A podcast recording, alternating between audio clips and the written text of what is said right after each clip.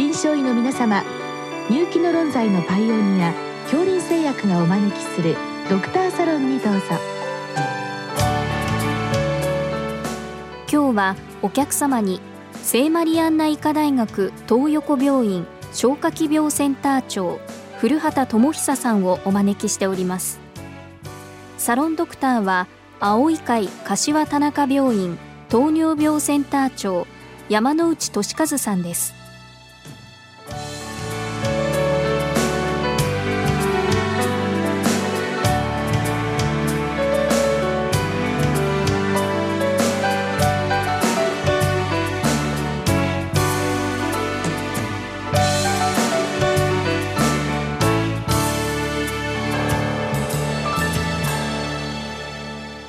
古畑先生よろしくお願いいたします。よろしくお願いいたします。今日は、えー、千葉県の先生からのご質問で腸閉塞の重症度診断や治療選択につきご教示くださいということでございます。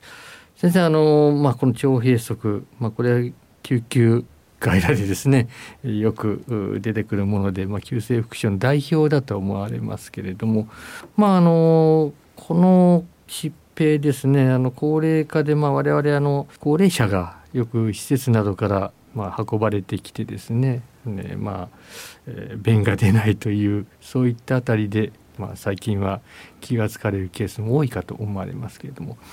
まずあのこういうあの高度の便秘ですかこういったものなんかで出てこないといったものこういったものも、まあ、昔からズブイデウスとか我々の世代呼んでおりましたけどこれの辺りのこの概念疾病概念の変化こういったものはあるのでしょうか？はいえー、っとまあ、最近あの、まあ、ガイドライン等で定義付けが少し変わりまして、まあ、以前はあのイレウスという言葉と腸閉塞という言葉が、えー、同義としてあの広く用いられていたと思います。うん、ただあの欧米などは、まあ、イレウスは腸管麻痺であの腸が動かないという状態のみを指しまして、うん、えー、まあ、腸閉塞はまあそのまま腸閉塞と呼ぶということで、腸閉塞という言葉とイレウスという言葉、疾患を別々に捉えておりました。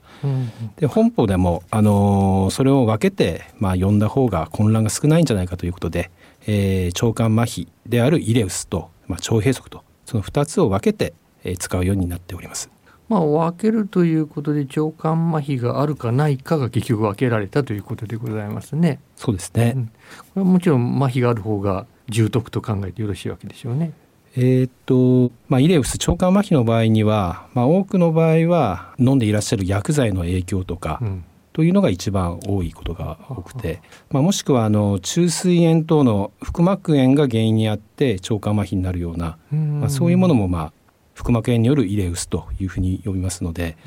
あの腸管麻痺があるから、えー、必ずしも、えー、重篤であるとは限らないというふうに思います。なるほどね、さてあの早速ですけどこれまあ臨床現場救急の現場でしょうが、まあ、急性副症として運ばれてくるわけなので、まあ、鑑別非常に大変ですがまず先生方あのこういう患者さん来られた時にどこに注目されるかというあたりから教えていただきたいんですが。そうですねまずあの大切なことはあの腸閉塞の原因として一番多いのはえー、過去にお腹の手術を受けたことがあるか、まあ、回復歴ですね、うん、それがあるかないかっていうのが、まあ、一番重要かなと、まあ、腸閉塞の原因として一番多いのは、えー、回復手術後の癒着でありますので、うん、えー、まず回復歴があるかないかをまず聞くこと、うん、えー、それと次にあの症状の出方ですね、うん。えー、急激に出てどんどん悪くなっていくのか、もしくはゆっくりと感情に進行していくのかというところがあの、まあ、重要になってまいりまして、まあ、そのことの問診をしっかり行うというところがまず大切かなというふうに思います。これ急激化感情かということでこの腸閉塞のタイプは違うわけでしょうね。おっしゃる通りでございます。あのやはり急激な場合には腸管がねじれて起こる腸閉塞、まあ、いわゆる複雑性腸閉塞というものですね。まあ、そういう場合ですと、まあ、腸がねじれておりますので血流障害が起こる、そしてそのまま経過を見ると腸がまあ壊死してしまうということになりますので、まあ、そうなる前のまあ緊急的な処置主には手術になります。で一方あの感情に進行する場合にはまああの単純にこう腸が詰まっているという状態ですので、まあ、あの腸管が腐ったりということはないので、まあ、少しあの時間的な猶予はあるかなと思います。まあ、その辺を見極めることが大切かなと思います。これあの痛みですけれどもかなり痛み、えー、強い疾患の方に入るかと思いますけどこの痛み方がひどいとか、まあ、柔らかいって言いますかそれほどでもないといったものも鑑別に役立つものなんでしょうか？そうですね。それは非常に重要なことかなと思います。やはりあの複雑性腸閉塞、まあ、腸が腐るタイプですけれども、うん、その場合には非常に強い痛みが持続的に出るとですから本当に痛いということになりますし、うん、まあ、単純にあの腸が癒着などであの閉塞している場合にはですねあのまあ痛みは間欠的痛い時と痛くない時、であの痛みの方もゆっくりとあの進行していくという特徴がありますのであの、まあ、その痛みのしっかりと問診するっていうことは大変重要だと思います。まあ、ただ高齢化で高齢者が増えてまいりますとこの痛みの訴え方が弱い方もいらっしゃるのでこの辺りは少し難しいところございますですね。そうですね、うん、やはりあのお腹を押した時に痛いとおっしゃることがあのなかなか再現性がない場合も ありますので、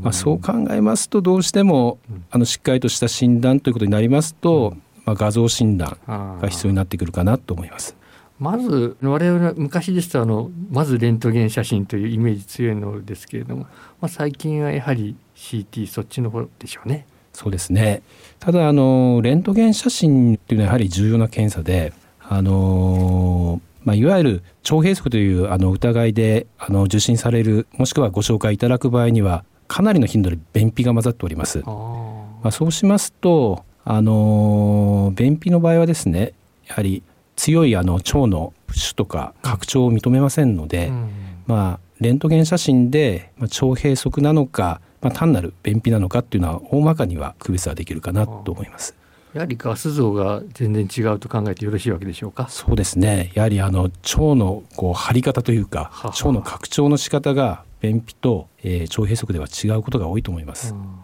そうしますと、まあ、まずとりあえず取ってみるということは大事なことと見てよろしいわけですね。そうですね。やはりあの単純 X 線はやはりそれなりに今も価値があると思います。まあ、あのその次に普通ですとよく臨床現場ですとエコーが出てまいりますけどこのエコーの価値はいかがなんでしょうか？そうですね、まあ、仮にあの腸閉塞の場合ですとどうしても腸の中にガスがたくさん溜まっておりますのであのエコー検査ではなかなか難しいことが多いかなと思います。ただあの腸閉塞の場合重症の場合には腹水が潮流してまいりますので、うん、まあ、それをまあ発見できるというところではあの有用性はあるとは思うんですけども、うん、まあ、基本的にはあの腹部エコーは腸閉塞の診断には第一に行うという検査ではないように思います。まず CT ということですよね。そうですね。やはりあの客観的な画像を得るという意味では、まあ CT が一番かなというふうに思います。これあの血流動向ですねこの辺り絡むと思いますので、まあ、やはり造影 CT のが望ましいと考えてよろしいのでしょうか？そうですねやはりあの最初の第一歩はあの複雑性腸閉塞それを否定するというところが一番重要なので、血流評価をするという意味では造影 CT を行うことがまあ望ましいというふうに考えます。うん、まあ、しかしながらあの腸閉塞の患者さんは多くの場合はあの飲水を長い間取られてない方が多いので、えー、そうなりますとあのそこにあの造影剤を使いますと、まあ、急激な腎機能の悪化ということも心配されますので造影検査を行う場合には必ず腎機能が正常であるということをあの検査前に確認するということが大切だと思います。うん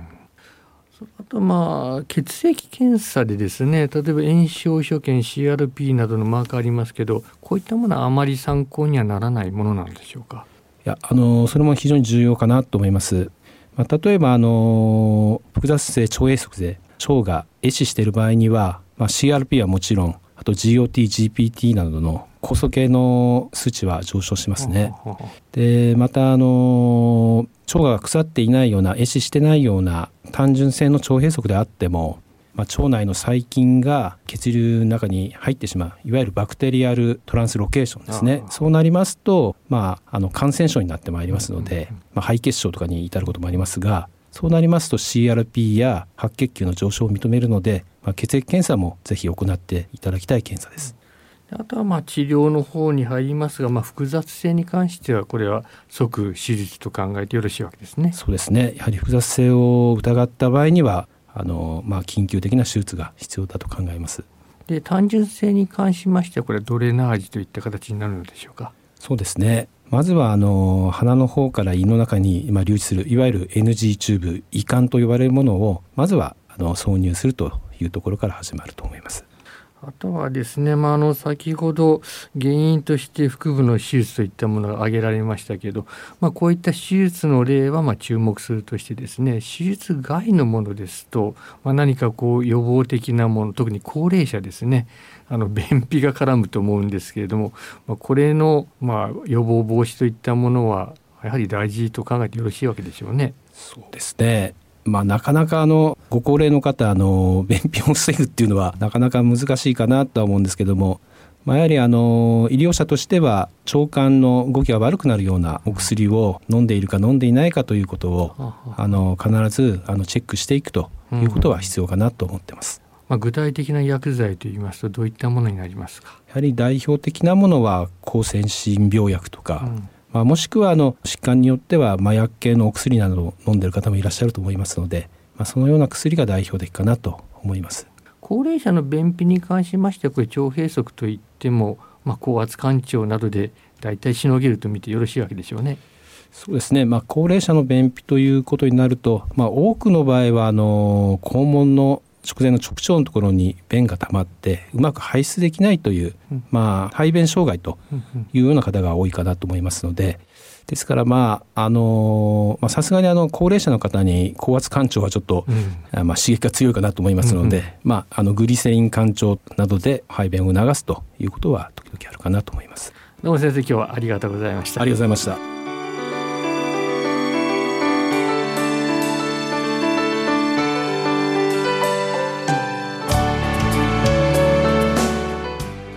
客様は聖マリアンナ医科大学東横病院消化器病センター長古畑智久さん。サロンドクターは青い会柏田中病院糖尿病センター長山内俊和さんでした。それではこれで恐林製薬がお招きしましたドクターサロンを終わります。